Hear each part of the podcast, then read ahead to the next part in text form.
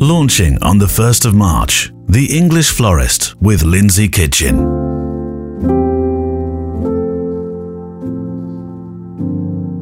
I had no idea that I could be as creative as I am. I just thought people like me needed to be spoon-fed and given instructions and, and follow recipes. But actually, I definitely think my best work is the ones where I just literally fly by the seat of my pants. I just make it up as I go along, and I tell people that all of the time. That's not what I planned, that's not what I ordered. And somehow it comes out and you just think, yes. Getting result.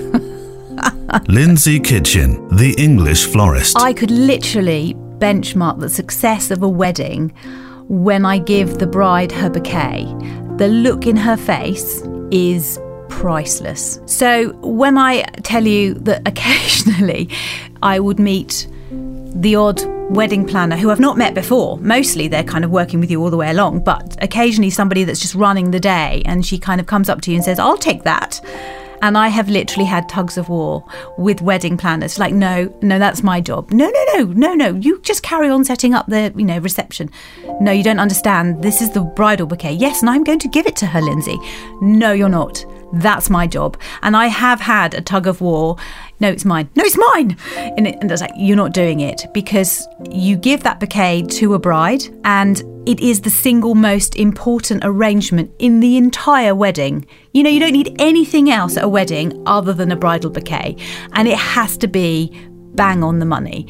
And that's even more scary if the bride didn't actually know precisely what she wanted, which is often the case. They go, I don't know, what do you think, Linz? It's like, I don't know, you tell me, what do you like, what are your favourite colours, whatever.